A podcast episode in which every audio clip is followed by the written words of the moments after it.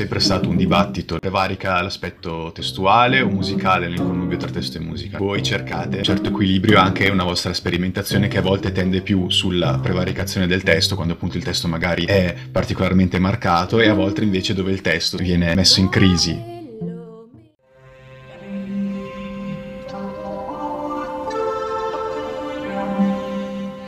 volevo sfruttare una forma che fosse classica come una sorta di lettera lirica, diciamo così, al mondo. È qualcosa che in generale mi interessa moltissimo e coppa la, mia testa in maniera costante, questo rimbalzo ossessivo fra l'antichità e la contemporaneità con altri compositori. Sì, è vero. Ah, questo mi mancava, con altri compositori, Leonardo? Sì, ogni tanto l'ho tradito, lavoro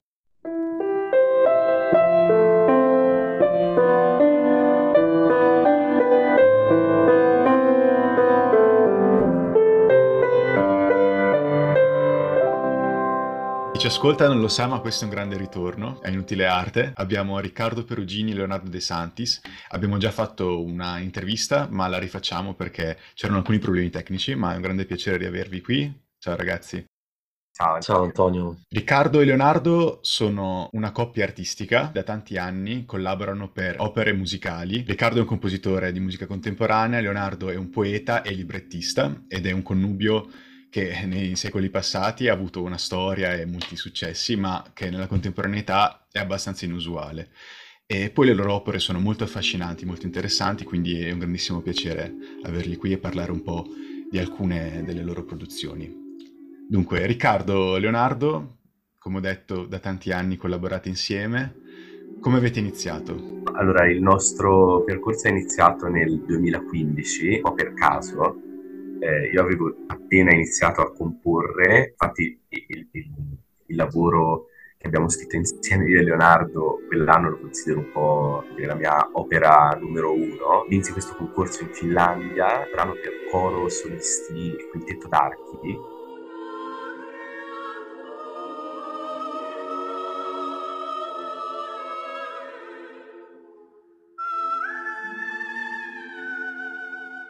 tutto un organico estremamente simile a quello della, dell'opera lirica che, che, abbiamo appena finito di scrivere. E quindi niente, questo, questo primo lavoro mh, è nato un po' a quattro mani, nel senso che eh, io ovviamente ero alle prime armi, positivamente Leonardo non aveva mai scritto un testo per musica, uno scambio, non dico alla pari, però dove attraverso il dialogo, insomma, cercammo di capire quelle che erano le necessità eh, proprio di, di, questo lavoro. Quindi sì, io e Leonardo siamo legati artisticamente ormai da, da tantissimo tempo, perché sono più di otto anni che, eh, che collaboriamo insieme su veramente ormai tanti progetti e, e, siamo anche una coppia, quindi questo porta insomma, con sé tante cose anche dal punto di vista del confronto no, personale che è estremamente trasparente, ecco, senza, senza, particolari filtri, con tutti i pro e, e i contro di, di, questa cosa qua. Sì, siamo molto sinceri, riusciamo a essere molto sinceri, a prenderci anche, ecco, eh, ovviamente c'è una confidenza che non è soltanto professionale, questo aiuta molto il lavoro e ci consente di arrivare, secondo me, a a un livello di, di, di, trasparenza, come diceva Riccardo, di sincerità che eh, poi ovviamente è anche maturato col tempo e questo è molto bello, sì. E a livello proprio di ricerca artistica, la sinergia è creata, no? Riccardo, tu sai cosa aspettarti da Leonardo e Leonardo sa cosa aspettarsi da Riccardo? Oppure ci sono ancora dei dissidi? Cioè, qual, qual è stato il momento o i momenti in cui avete capito meglio cosa potevate aspettarvi dall'altro? Voglio anche dire, avete degli stili molto particolari che però combaciano molto, lo vedremo. Siete cresciuti insieme, vi siete adattati, avete capito le necessità ciascuno dell'altro, come, come, come si è sviluppata questa relazione? Io penso che sia stata una cosa costruita, non dico da zero, ma, ma quasi. Eh, sicuramente di base c'è sempre stata una grande affinità, però appunto, visto il punto di partenza, cioè non, abbiamo iniziato a lavorare insieme eh, in una fase già consolidata ecco, del, del, nostro percorso artistico. Era un momento in cui anche l'estetica di entrambi era piuttosto embrionale. Siamo cresciuti molto insieme dal punto di vista estetico e è interessante, ne parlavamo nei giorni scorsi, e, è una cosa sulla quale ancora non abbiamo una chiarezza eh, totale, cioè siamo sicuri che questa cosa ci sia, però è molto difficile indagare poi effettivamente che cosa comporti. Ci stavamo chiedendo che tipo di influenza avessero avuto i nostri lavori su quei lavori autonomi, quindi lavori esclusivamente musicali o esclusivamente eh, testuali. Non lo so, ecco, questa è una domanda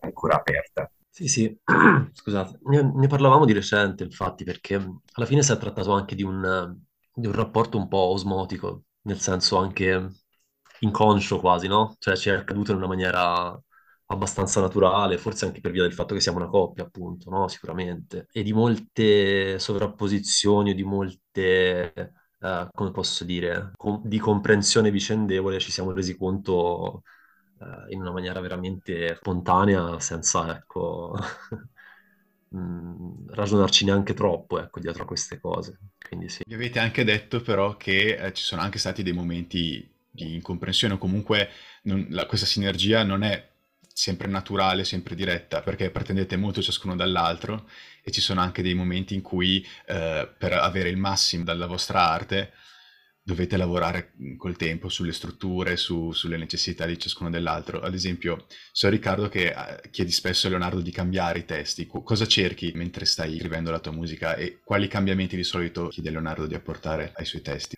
Questa è una cosa che man mano negli anni diminuisce sempre di più. Per esempio, con il libretto dell'opera lirica i cambiamenti sono stati veramente. Non dico buona la prima, ma, ma quasi. Quindi ecco, è una cosa che sta andando a, a, diminuire proprio perché c'è una comprensione sempre migliore di quelle che sono le reciproche necessità. Molto spesso inizialmente eh, la, la, discussione si focalizzava su alcune parole e la loro musicabilità. Ecco. Però ecco, mi accorgo che in tanti casi ho, fatto, ho chiesto delle modifiche eh, rispetto a questi, eh, a questi testi, però contemporaneamente negli anni la, la mia musica è è cambiata, in qualche modo ha accolto tutta una serie di, di possibilità del linguaggio che, che, inizialmente sarebbero state molto ostiche ecco, da, da, da, mettere in musica è quasi diventata un po' una cifra dei, dei, dei nostri lavori, insomma, dove è presente sia il testo sia la musica, proprio quella anche di, eh, di mettere in musica delle parole che non sono particolarmente musicali, no? che sono molto lunghe, a livello sonoro apparentemente non, non sembrano accogliere ecco, le note molto bene. Interessante questo aspetto, anche perché c'è sempre stato un dibattito nei secoli lunghissimo su prevarica l'aspetto testuale o musicale nel connubio tra testo e musica, no? Invece voi cercate di trovare un certo equilibrio anche una vostra sperimentazione che a volte tende più sulla prevaricazione del testo, quando appunto il testo magari è particolarmente marcato, e a volte invece dove il testo scompare, il testo viene, come dire, messo in crisi. E a riguardo addentriamoci proprio su una delle vostre opere, cioè la prima con cui vi ho conosciuto, che in realtà è una delle più recenti, cioè La ragione di un prato, come sapete eh, l'adoro. E La ragione di un prato per cosa si caratterizza? La, la voce è in realtà una voce sintetica, eh, digitale.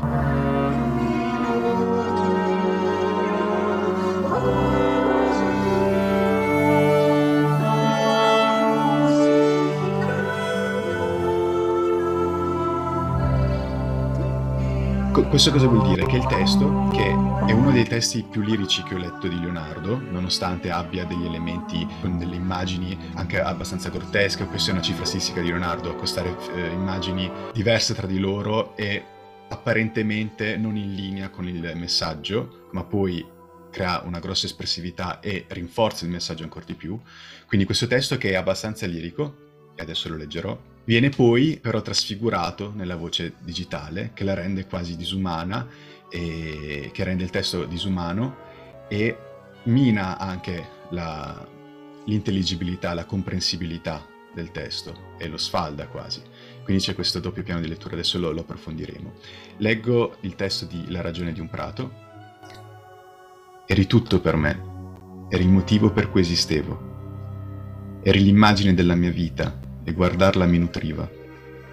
Oggi la buona musica di un documentario dichiarava umani i pesci chirurgo, le api del legno, il nostro giardino. E i miei occhi hanno visto che non c'eri.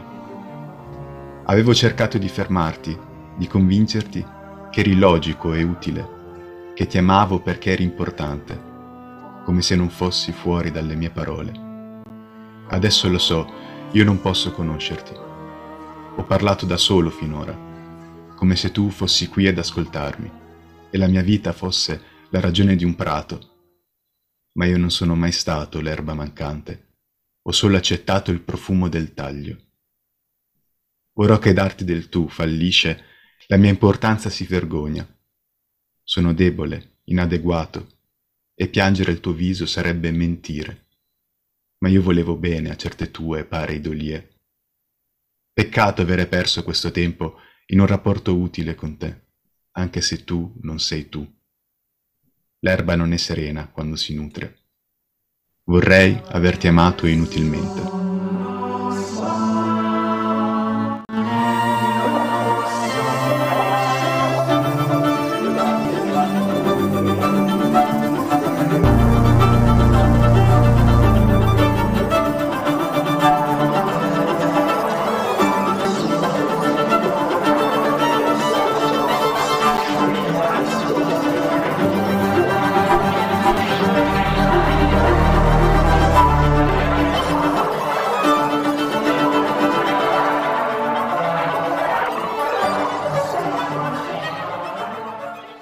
Testo molto lirico, una storia d'amore, eh, l'incomprensibilità della parola d'amore e di un rapporto amoroso in un contesto quotidiano, eh, quindi vari livelli, vari strati, e questa incomprensibilità, se vogliamo, è anche poi raffigurata in un certo senso nella voce digitale, sintetica, che appunto, come dicevo, complica la comunicabilità del testo. Allora, Leonardo, come hai affrontato il testo di, questo, di questa poesia? Quali sono stati i tuoi intenti? Allora, è sicuramente un testo che parla del rapporto con la realtà, quindi volevo sfruttare una forma che fosse appunto eh, classica, come una sorta di lettera lirica, diciamo così, al mondo, proprio per manifestare la, la disfunzione che c'è nel, nostro, nel rapporto che abbiamo eh, con il mondo, cioè l'incomprensione, il modo in cui noi frainte- fraintendiamo il mondo umanizzandolo, comunque la realtà umanizzandola. È stato un po' questo il, il risultato a cui volevo arrivare e il lirismo che, che giustamente tu noti era forse lo strumento migliore che potessi trovare in quel momento, quindi l'ho, l'ho scelto, l'ho usato. Um, mi interessava proprio arrivare a parlare di questo fraintendimento che c'è sia nella storia d'amore o comunque nel, nel, nelle relazioni eh, tramite il sentimento, sia nel rapporto di, di, di, utilità che stabiliamo nei confronti del, con, con il mondo, ecco, insomma, con, con tutto ciò che ci circonda alla fine, molto umanamente. Mi piace anche il fatto che da un lato tu dici io ho umanizzato il mondo perché ho un rapporto d'amore con il mondo, Mm. E poi lo possiamo anche interpretare come il fatto che noi cerchiamo nell'altro, nel, nell'amato, nell'amata, un mondo all'opposto, no? Quindi c'è que- e poi l'utilità che però c'è anche in questa ricerca e in questo, in questo rapporto che vogliamo. Ci sono molti piani, molti piani. E per quanto riguarda l'aspetto invece vocale, musicale, Riccardo, come, come poi hai, hai, interagito con questo testo e come hai sperimentato con la voce sintetica? Io partito un po' dal mio studio delle consort songs di William Beer, quindi musica antica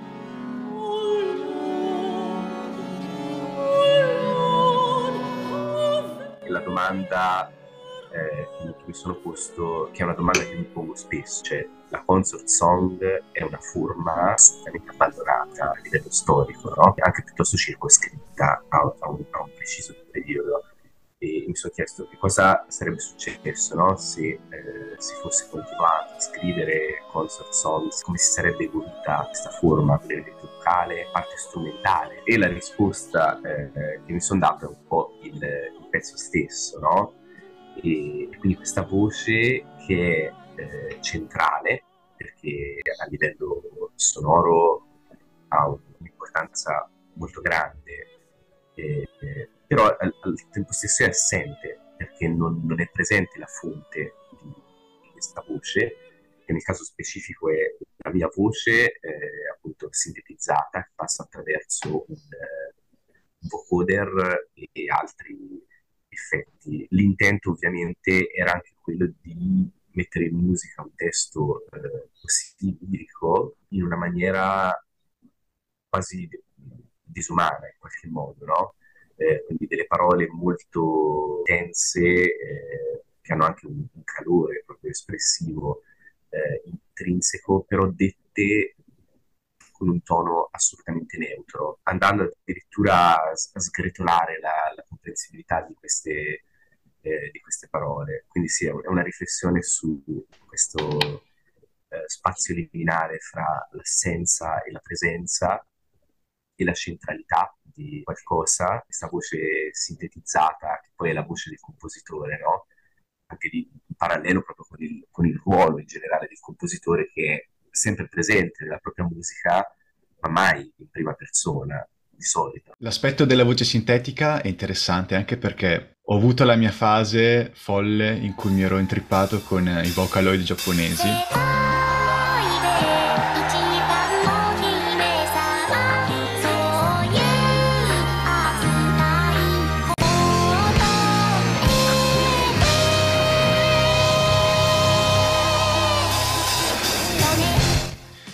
Anche lì usano in modo diverso da te perché tu hai diciamo distorto un pochino la tua voce attraverso la sintetizzazione. Invece lì proprio la, la voce viene le sillabe e il pitch viene messo su, su, un software che poi elabora artificialmente la voce da zero. Però l'effetto finale è simile. E in quel caso però come anche ad esempio nel caso invece di um, il compositore islandese Jonsson in una composizione che si chiama Odietamo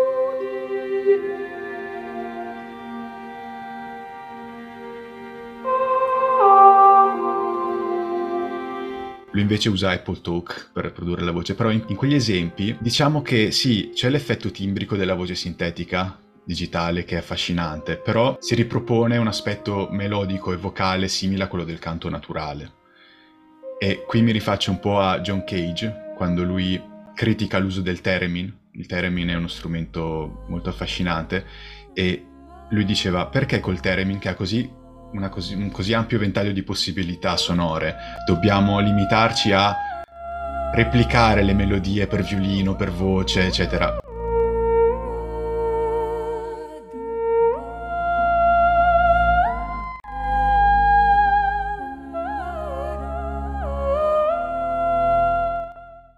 Esploriamo le possibilità anche poco confortevoli, usciamo dalla comfort zone dei suoni, andiamo a esplorare con questi strumenti, con queste nuove potenzialità sonore. Quando ho letto questa frase di Cage eh, mi sono venuti in mente le Zeppelin che nei loro live usavano il theremin in modo molto più sperimentale.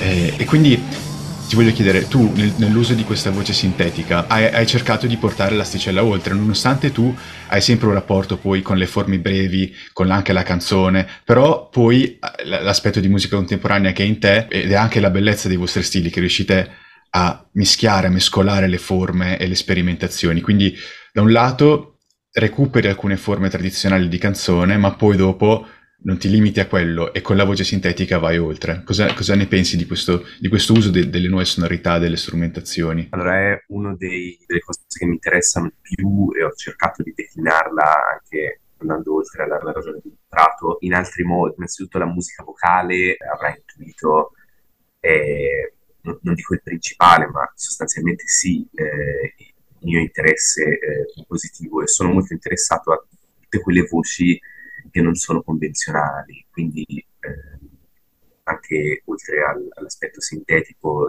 le voci eh, folk in qualche modo, anche la voce pop. Una cosa che mi viene in mente nell'utilizzo estremo dell'elemento elettronico applicato alla voce che mi ha soddisfatto molto è quello che ho messo in atto nella versione orchestrale di Ciò che rimane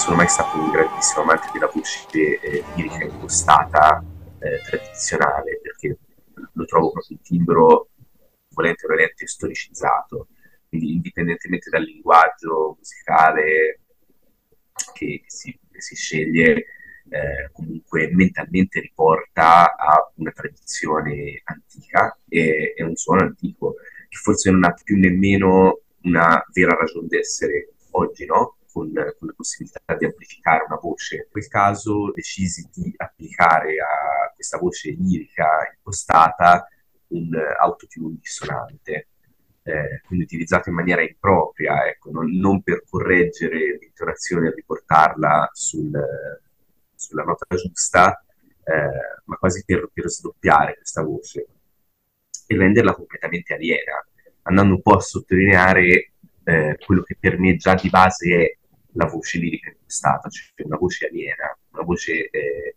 che non è naturalmente umana in qualche modo. E, e visto che il brano insomma, parlava di, eh, insomma, punto di partenza, erano un po' le suggestioni eh, relative al cosmo, eh, soprattutto in Dante, no? però rielaborata maniera assolutamente personale, mi sembrava eh, molto appropriata. Il tuo giudizio sulla voce lirica è in realtà non così, non è, non è l'unico nei, nei, compositori contemporanei, ci sono altri compositori contemporanei che la pensano come te, giustamente. Penso ad esempio a Adriano Guarnieri. Adriano Guarnieri, che lui eh, diceva questo, e poi magari parlando della natura delle cose, credo si possa trovare un altro contatto tra, tra te Guarnieri. Però mi, mi, interessa appunto questo aspetto del fatto che tu comunque la voce lirica l'hai usata, perché questo, questo brano ha, um, ha, partecipato al concorso Busoni vincendolo e ovviamente il concorso Busoni prevedeva una voce lirica, però tu l'hai sfruttata per una tua sperimentazione e quindi hai mescolato anche qui i livelli, i generi e gli stili. Stessa cosa ha fatto Leonardo con il testo, nel senso che Leonardo ha ripreso gli echi danteschi, ma poi ne ha fatto qualcosa di diverso, facendo una riflessione sia di, di immagini, sia anche a livello stilistico, proprio di, di, eh, di uso delle forme del, del, verso, completamente diverse da Dante. Come ti sei approcciato a questo, questo eco dantesco e come l'hai, lo hai vissuto, Leonardo? Guarda, è una bella domanda perché io Dante lo sto attraversando in questo momento per un esame eh, importante e Ovviamente è sempre un, uh, un uh, mito enorme con cui confrontarsi e uno arriva davanti a Dante con, no? con un attimo di quasi timore reverenziale, ovviamente, no? Però era importante per me non scrivere qualcosa che non facesse eco, ma fosse una, come posso dire, um, pallida imitazione, no? Perché poi sarebbe venuta molto fuori questa cosa, no? Quindi sì, ci sono degli echi danteschi, ma quello che mi interessava di più era lavorare in, in, in, sui temi sui quali anche lui aveva lavorato, diciamo così, no? Per esempio questa vastità dell'universo, questa, questa cosmicità così allargata e ampia in questo testo c'è. È un testo che ho scritto insieme a Daniela Brunelli, tra l'altro, un testo composito, misto, fatto di tanti Ehm, quasi, quasi, un lavoro di, di, di, patchwork tra me e lei abbiamo fatto no, per tirare su questo testo. Quindi un testo completamente ex novo che a Dante si avvicina per modo di dire alla fine, no? Ecco, sì, è andata così. Affascinante. E diciamo che un modo anche per avvicinare a forme del passato, quindi quelle dantesche, oppure a forme musicali del passato, perché Riccardo, abbiamo detto e lo ribadiremo, è molto vicino a forme preclassiche di musica, è quello di reinterpretarle in chiave contemporanea. Perché è, e poi però c'è un altro paradosso, perché la, la, chiave contemporanea permette di riscoprire il passato e di, e di riapprezzarlo, ma è anche vero che adesso, soprattutto per quanto riguarda la musica contemporanea, c'è bisogno di uh, un approccio educativo nuovo, perché molti musicisti, molti esecutori sono, non voglio dire prevenuti, ma non hanno spesso gli strumenti per mettersi in gioco e apprezzare le possibilità della musica contemporanea. E qui finalmente arriviamo alla natura delle cose.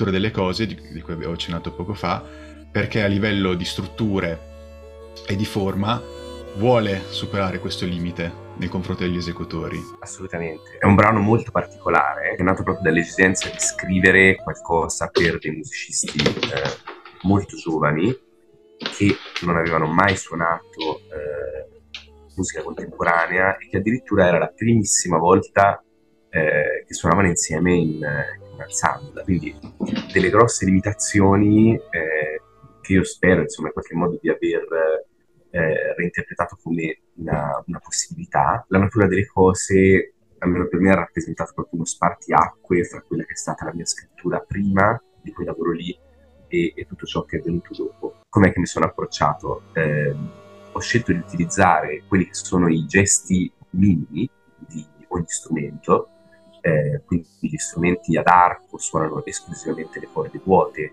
eh, i legni eh, soffiano nel, nel, loro strumento senza premere nessuna chiave, eh, gli ottoni soltanto armonici in prima posizione e, e questo che cosa genera in qualche modo? Eh, innanzitutto un range limitatissimo di note, dove alcuni strumenti come il clarinetto possono eseguire una singola nota. Eh, lo strumento che poteva eseguire di più era la chitarra, semplicemente perché ha sei corde. E quindi poi la scrittura del brano è eh, semplicemente un atto combinatorio no? di queste eh, possibilità estremamente limitate che esclude in maniera eh, pressoché totale la possibilità di una gestualità che rende lo strumento riconoscibile, perché tutti gli strumenti si esprimono attraverso eh, note pure, non, eh, non, esistono figurazioni in qualche modo. E il mio desiderio era attraverso questo, questo esperimento innanzitutto scrivere qualcosa che potesse mettere a proprio agio eh, questi esecutori così giovani e dargli la possibilità di concentrarsi fin da subito sulla questione interpretativa, bypassando completamente eh, la questione tecnica di coordinazione, ma al tempo stesso quello di eh, creare una specie di, eh, non lo so, punto zero della, della mia scrittura della mia estetica eh, che fosse estremamente trasparente, estremamente pulito. È qualcosa che mi ha influenzato molto. È un po' il lavoro madre, ecco, anche rispetto all'opera lirica che abbiamo appena finito di scrivere. Ed è interessante perché, come dicevi tu, gli esecutori hanno un ventaglio limitato, quindi sono portati ad approcciarsi alla musica contemporanea in modo semplificato e però più vivo, più sentito e più espressivo. Questo è, è concesso anche perché il ruolo chiave è poi quello della voce solista a livello invece più a livello più non voglio dire virtuosistico perché non, ha, non, è un vero virtuosismo, però a livello di eh, centralità. E anche in questo caso la voce, la voce della solista però eh, mescola e riassume impostazioni diverse perché si spazia dalla voce più puramente pop verso anche un'impostazione più lirica. E in questo eh, vedo una vicinanza, soprattutto in questo brano, a Mattia Bazar.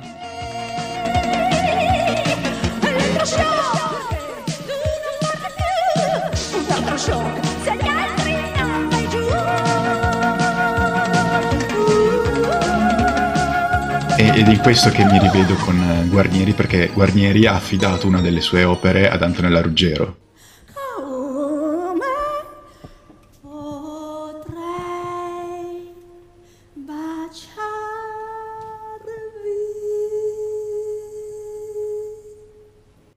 Perché cercava proprio questo stile di voce. Poi anche un'altra, un'altra cosa interessante che la riscontro un po' in tutte le vostre opere, cioè il vostro rapporto tra testo e voce in, alcune, in alcuni casi mi sembra vicino a quello di, tra um, Lucio Battisti e um, Panella, quando Battisti si è messo a sperimentare di più a livello sonoro e a livello anche melodico. Ad esempio in uh, Cosa succederà alla ragazza c'è una, un'intera melodia che non è una melodia di fatto perché è su una mononota, su, una, su un'unica nota.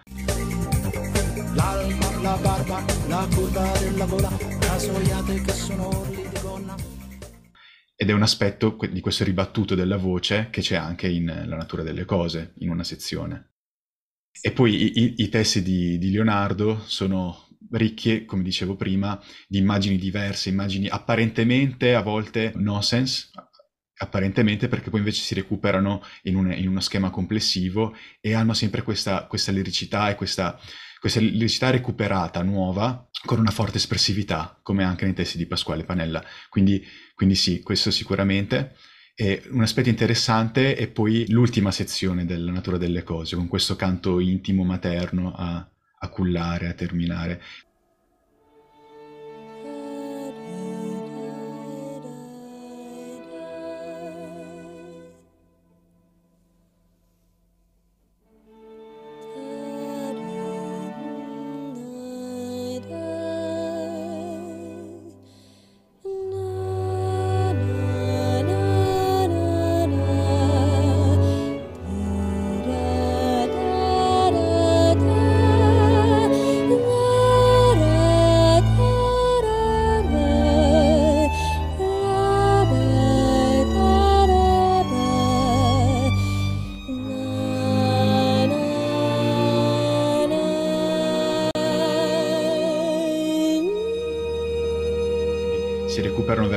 Impostazioni vocali diverse, siete molto variegati, molto ricchi di, di, di stimoli e di sonorità e di, di testi eh, complessi, che però, nonostante questa varietà, poi hanno una, un'unicità, un'organicità, cioè si riconosce che la mano, la mano è la vostra. E questo, secondo me, è ciò che il contemporaneo ha bisogno. Il contemporaneo ha bisogno di flessibilità, di stili, di ricerca, di adattarsi ai contesti, però ha bisogno anche di, di, di autorialità, altrimenti, altrimenti con le intelligenze artificiali, lo so adesso è un po' un cliché parlare di questo, ma anche banalmente con l'omogenizzarsi di, di tutto, c'è bisogno di anche di una mano propria, di, una, di uno stile personale. Si direi quasi artigianale, Esatto, esatto, eh. esatto.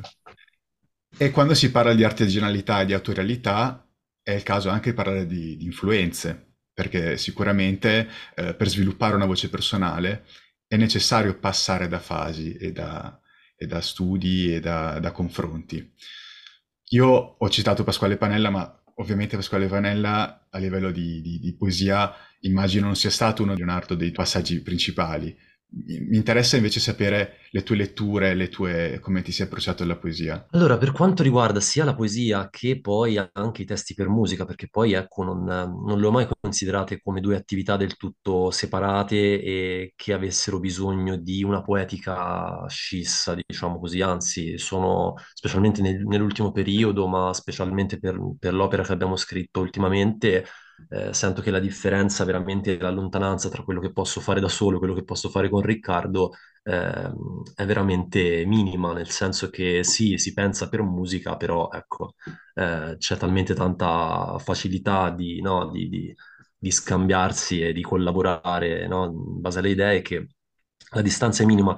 Comunque no, eh, Pasquale Panella non è uno dei miei eh, riferimenti principali, anche se ho ascoltato qualcuno dei suoi lavori. E per quanto riguarda la, la, poesia, io sono partito da Mario Benedetti, ti dico la verità, cioè veramente una decina di anni fa io l'ho scoperto e da lì ho iniziato un po' a allargare i miei orizzonti, conoscendo poi la poesia contemporanea in generale, magari dei poeti, ecco, eh, canonizzati di cui i nomi si conoscono di più, parlo di Antonella Nedda, parlo di Franco Buffoni, parlo di Stefano Dal Bianco e altri che bene o male hanno un po' nutrito tanta mia, ecco, anche i, i primi passi nel, nella scrittura in generale. E poi anche tanti miei coetanei, più o meno coetanei, contemporanei, quindi sì, sì, più o meno mi sono mosso in questo modo. Invece Riccardo, per quanto riguarda te, Goebbels, che è un importantissimo compositore contemporaneo, ti ha descritto come dall'approccio non accademico vero? Ma in, in senso positivo, ovviamente. Tu invece come, come, ti sei approcciato con i tuoi studi, con le tue ricerche, ad autori del passato? Allora, è una cosa sulla quale rifletto tantissimo e cerco sempre di identificare un po' quelli che sono i miei punti di partenza. Ultimamente sono arrivato a questa eh, conclusione, che è assolutamente parziale, ovviamente, però ecco, quelli che percepisco come principali e più forti sono eh, sicuramente da un lato la musica antica, eh, rinascimentale, eh, medievale, eh, primo barocco, e dall'altro altre musiche, per esempio la musica dei, dei videogiochi, in particolare quella della, della serie no? The Legend of Zelda, sono state un, un'influenza spaventosa su, su quello che scrivo e ultimamente insieme a Leonardo stiamo giocando eh, non so, la seconda terza volta a Twilight Princess e io tantissime volte mi distrago completamente dal gioco e comincio a ascoltare queste musiche e mi accorgo che frammenti, passaggi armonici eh, si sono proprio impiantati nel, poi nel substrato del, del mio ragionamento compositivo e, e poi ecco, fioriscono in, in, tanti modi diversi, no? Quindi ecco, la musica dei videogiochi, anche la musica disco anni 70 è, è una cosa che è un po' una mia ossessione. Nel panorama contemporaneo ci sono tanti autori come Goebbels, George Crumb, eh, che mi hanno influenzato, Rautavara, che è stato il mio primo amore eh, nel campo della musica contemporanea, e Christopher Cerrone, che è un compositore relativamente giovane, eh, americano, eh, veramente incredibile. Quindi sì, ecco, è un po' un essere bombardati da, da tutte le direzioni, eh, questi stimoli che io cerco di, di recepire in maniera molto consapevole il possibile per quanto sia possibile e di restituire in un modo che sia spero personale. Un aspetto interessante, ne parlavamo, hai detto anche oggi dicendo che non ti piace l'impostazione lirica e di fatto nei tuoi riferimenti hai saltato completamente tutta la parte romantica e tutta la parte classica. Che poi è il mio punto di partenza invece come musicista, perché io eh, nasco come pianista e ho abbandonato il pianoforte ormai da tanti anni e il mio repertorio di riferimento era quello lì, cioè quello del Settecento e dell'Ottocento, eh, che mi influenza moltissimo. Eh? Cioè io credo che in tanta musica ci sia un refuso romantico, eh, però è qualcosa che, non lo so, è radicato in una parte del mio DNA positivamente, ma che non, non in questa fase non sto cercando di sviluppare neanche di, di sradicare, è qualcosa che c'è e rimane un po' lì. È interessante però che una delle vostre ultime opere, che verrà rappresentata a Modena, un, sia un'opera lirica. Sì, è vero, l'opera lirica ha uh, antecedenti barocchi sicuramente, però ha avuto, soprattutto in Italia, poi il suo, il suo massimo splendore nel, in ambito romantico.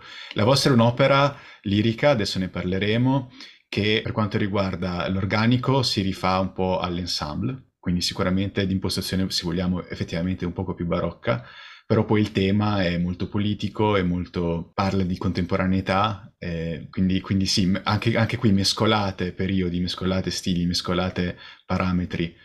Quindi parliamo un po' della vostra ultima opera, Il Pellegrino del Nulla. Allora, quest'opera è, è stata una commissione della Gioventù Musicale Italiana insieme al coro giovanile dell'Emilia Romagna e all'ensemble Forma Libera e nasce un po' dalla, dalla celebrazione del centenario dell'omicidio Matteotti. Quando mi è stato commissionato questo lavoro, eh, io ho subito messo in chiaro che non avrei scritto un'opera eh, storica, a quel punto è molto meglio un documentario, un saggio, che sono molto più comunicativi e puntuali da quel punto di vista. La commissione, insomma, era assolutamente eh, d'accordo con me, fortunatamente, e quello che abbiamo deciso di fare è stato un po' astrarre questa vicenda, eh, riducendola al suo concetto fondamentale per arrivare all'essenza, ovvero l'omicidio eh, politico, o ancora meglio il tentativo di eh, uccidere un'idea attraverso eh, la morte di una persona. Ora non parlerò tantissimo del testo, comunque di questi aspetti qua, che sicuramente Leonardo eh, saprà spiegarci molto meglio di me. Quello che ci tengo a dire è che, eh, soprattutto riguardandola ultimamente, quest'opera lirica, mi sono accorto di quanto sia al tempo stesso una sintesi di quello che è stato la, la mia scrittura negli ultimi dieci anni e al tempo stesso una cosa completamente nuova. E tutti gli elementi, eh, anche molto semplicemente l'elemento del ribattuto che prima hai nominato eh, rispetto alla natura delle cose, tutti gli elementi della mia scrittura che magari possono essere anche, non so, solo accennati in un brano, in quest'opera vengono un po' esplorati, spero fino alle, alle estreme conseguenze. Questo ribattuto nell'opera, per esempio, occupa sette minuti eh, di, di, tempo all'interno dell'opera, una sezione veramente difficilissima eh, per, per, la cantante. Appunto, nella natura delle cose erano forse, non so, due secondi e mezzo, no? In qualche modo. Quindi ecco, musicalmente c'è veramente un po' di tutto, dalla musica antica eh, a sezioni appunto che, che partono da, so, dai concerti grossi di Corelli, senza mai citarli, eh, sezioni dove che l'influenza maggiore sono gli ABBA e Donna Summer, eh, altre sezioni in cui appunto la musica dei videogiochi si può vedere fuori eh, in maniera molto forte, soprattutto dopo l'aggiunta delle percussioni, perché l'organico di quest'opera è eh, coro, visto, due voci soliste, eh, quartetto d'archi e due percussionisti che suonano rispettivamente marimba e vibrafono, quindi esclusivamente percussioni intonate. Quindi ecco sì, un po', un po questo. Invece per quanto riguarda il testo, Leonardo, perché eh, come dicevamo c'è anche contemporaneità, contemporaneità nel recupero del passato, che è una cosa classica del, della vostra opera, l'abbiamo capito. E, però eh, per fare questo bisogna un po' astrarre, no? Quindi la storia di Matteotti è astratta per quanto riguarda poi la, la libertà e l'omicidio per la libertà, che diciamo lo viviamo quotidianamente. Quindi come ti sei approcciato un po' a questo libretto? Perché ovviamente i testi su, su, cui ti sei applicato fino ad ora erano più brevi, erano più limitati perché anche i brani erano più limitati. Invece un libretto, un'opera completa, immagino abbia avuto un approccio diverso. Sì, la, la gestazione è stata completamente diversa per quest'opera, nel senso che siamo partiti dal concept che abbiamo ragionato insieme, no? E quindi ci siamo basati, beh, sintetizzando molto e astraendo molto, come dicevi tu, eh, senza fare, come diceva Riccardo, eh, una comunicazione che sarebbe risultata fredda o comunque fuori dal, dalla poetica che ci, alla fine ci interessa e ci contraddistingue, abbiamo ragionato su questo singolo discorso, che poi ovviamente si è riverberato, ma siamo partiti da lì, dell'immortalità dell'idea, specialmente legandola al, al nostro coro che avevamo a disposizione. E senza spoilerare poi più di tanto quello che sarà diciamo il contenuto dell'opera e il, il, suo, il suo contenuto proprio narrativo, la narrazione, la cosa che è stata veramente bella scoprire insieme a Riccardo lavorando eh, a libretto finito, intendo, dopo aver ascoltato anche via via la musica che lui stava componendo, era il fatto che lui riuscisse, forse in virtù di quella capacità ormai quasi innata, perché lavorando per dieci anni insieme, forse è questo che, che si crea via via eh, automaticamente, eh, venivano fuori da parte sua, eh, cioè c'era la possibilità di ascoltare esattamente i valori narrativi che io avevo messo nel testo eh, evocati dalla musica che lui scriveva, quindi eh, un potenziamento narrativo e spero anche dal punto di vista testuale un potenziamento musicale da parte mia eh, che andava di pari passo. E come diceva Riccardo, le influenze si sprecano, nel senso che anche per me era importantissimo, per esempio, legare, benché il, il eh, diciamo così, l'estetica di questa opera sia e rimanga molto neutra e quindi possa adattarsi a esecuzioni future che non ehm, obblighino a un'estetica anche ecco, scenografica precisa. Mm. Eh, questa è stata una scelta che abbiamo eh, deciso fin da subito. Eh, ci, ci sono delle influenze, almeno per quanto riguarda il testo, eh, anche fantasy, direi, o comunque legate all'ambito della fiaba, per esempio. Ci sono un sacco di eh, compresenze che vengono sia dalla poesia che dalla narrativa più o meno mm. recente, ma anche dal, dal poema cavalleresco, ecco, per esempio, che mi influenza molto. Quindi, per quanto riguarda il testo, eh, sicuramente è stato diverso lavorare su una narrazione di più ampio respiro, anche se non si trattava di un romanzo, e decidere via via insieme a Riccardo quali fossero, uh, quale fosse anche bene o male la, la, la, la, densità e la lunghezza di questi momenti, anche se come diceva all'inizio abbiamo uh, lavorato molto velocemente su questa, su questa opera. E... Fortunatamente non è, non è, la prima volta che ti approcci a un libretto d'opera, no? Sì, Questa è la, eh, quarta, quarto, quinto libretto d'opera che sì, sì. Leonardo scrive, insomma, quindi un po' di esperienza se l'è fatta con altri compositori. Sì, è vero. Ah, questo mi mancava, con altri compositori, Leonardo?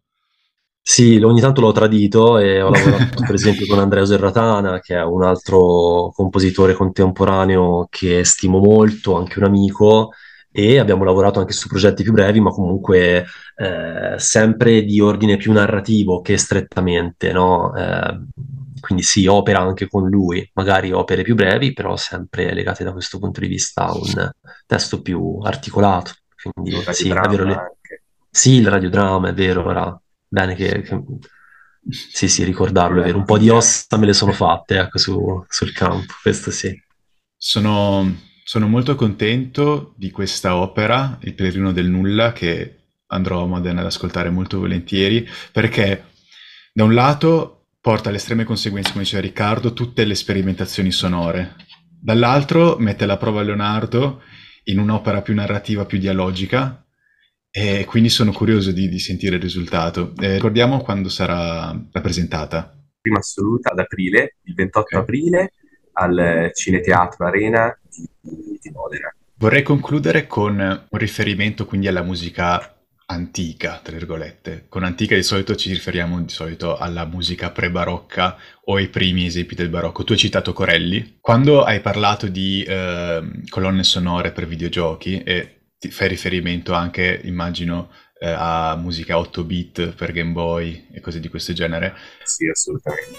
La sonorità di quelle, di quelle musiche mi ass- Ovviamente i compositori di quelle musiche si sono rifatti tantissimo alla musica occidentale, eh, barocca, anche classica, ma poi quelle sonorità mi hanno sempre richiamato soprattutto alla musica per cembalo, per clavicembalo, e questo approccio di dissonanze, di suoni molto molto diretti, nitidi, eh, che è tipica di alcuni esperimenti barocchi, penso a Scarlatti, Domenico Scarlatti, si concilia sicuramente.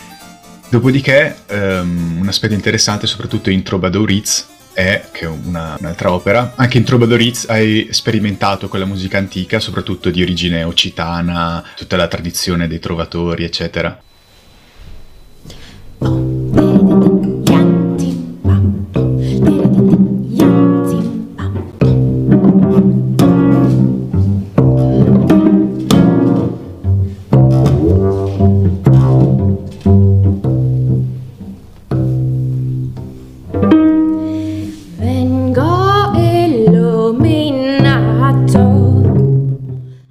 Caso hai anche sperimentato con la possibilità di un solista musicista come cantante, ad esempio, che è una cosa che nel pop avviene sempre, avviene spesso.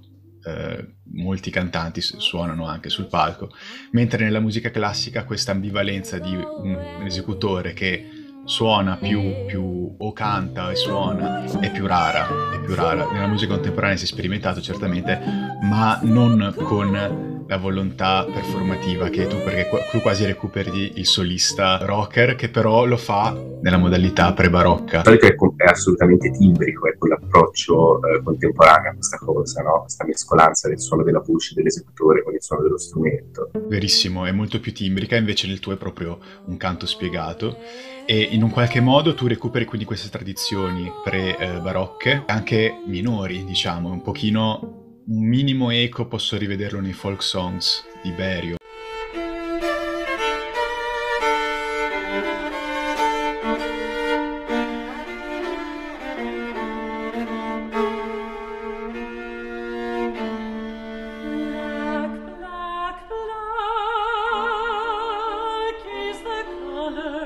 Ma in realtà poi l'effetto è completamente diverso.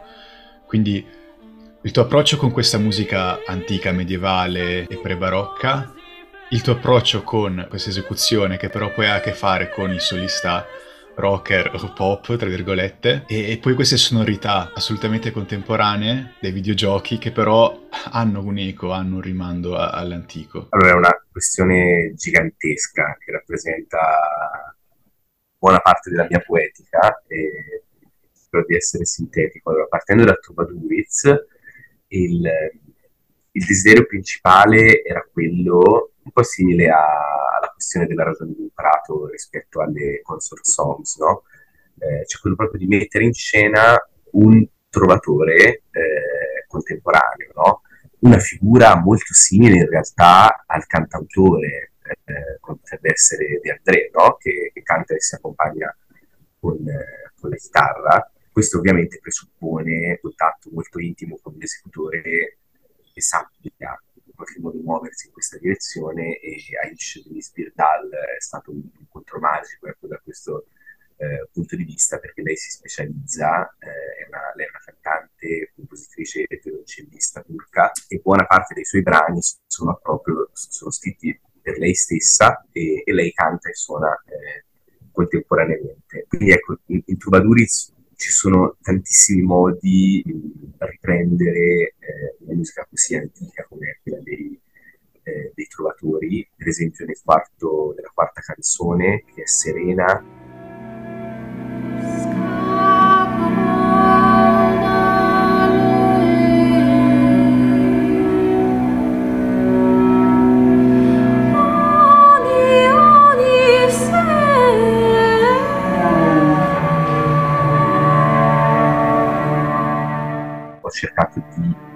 creare il suono della chironda attraverso una tecnica molto particolare del violoncello eh, che permette di suonare quattro corde contemporaneamente, eh, dove due si muovono e le altre due rimangono come bordoni. Dal punto di vista letterario, invece, magari ce ne parlerà meglio Leonardo, c'è riprendere le forme poetiche occitane. Qui in generale, invece, nella mia produzione, credo di aver esplorato anche altre modalità di connessione con la musica antica, per esempio il recupero di strumenti eh, musicali che sono storicamente un po' rimasti relegati, non hanno un vero e proprio utilizzo no? nella, nella, contemporaneità, se non quello dell'esecuzione filologica, come abbiamo pubblicato insieme a eh, Rajsar Tubieniecki, eh, che è questo organista polacco, eh, quello che probabilmente è il primo CD eh, di sola musica contemporanea per, per organo portativo medievale.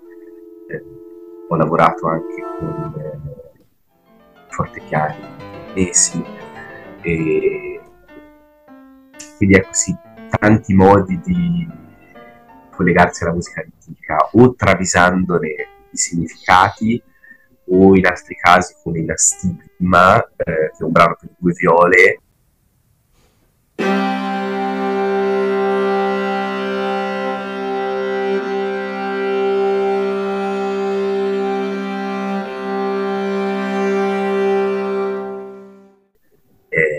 cui punto di partenza sono stati un po' gli organa quadrupli ecco, di, di Perotino.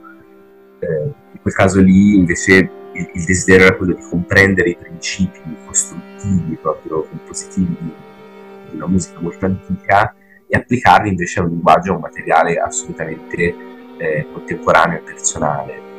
E, è qualcosa che in generale mi interessa eh, moltissimo e occupa proprio la, la mia testa eh, in maniera costante, no? questo, questo rimbalzo ossessivo fra, fra l'antichità e, e, la contemporaneità. L'ultimo brano che voglio nominare velocemente è appunto il nuovo dizionario degli affetti per, per il cielo solo.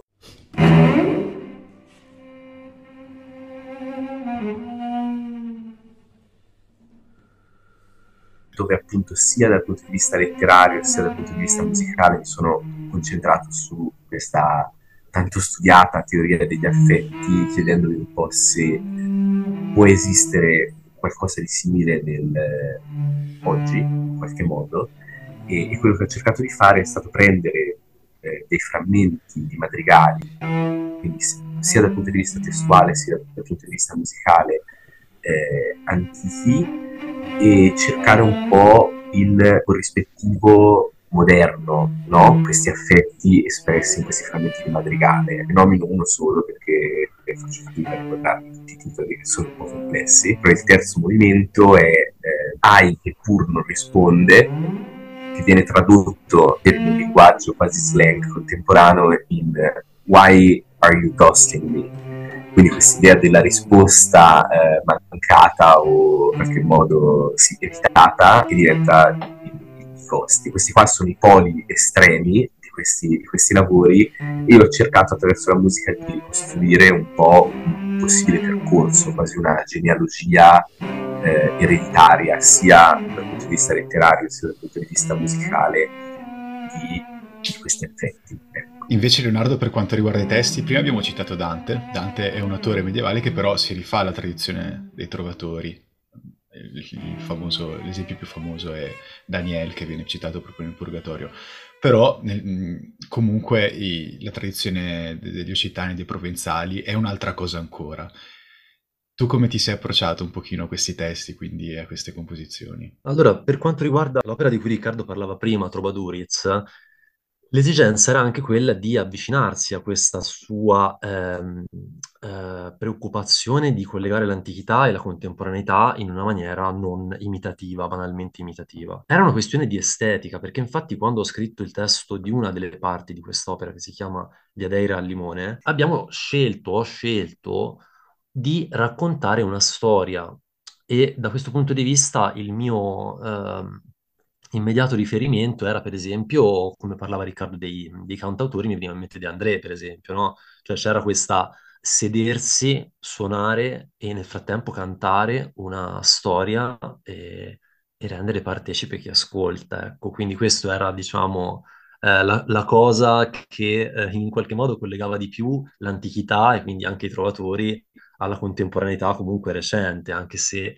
eh, magari oggi già, ecco, rispetto a 20 o 30 anni fa, già anche da questo punto di vista le cose sono molto cambiate.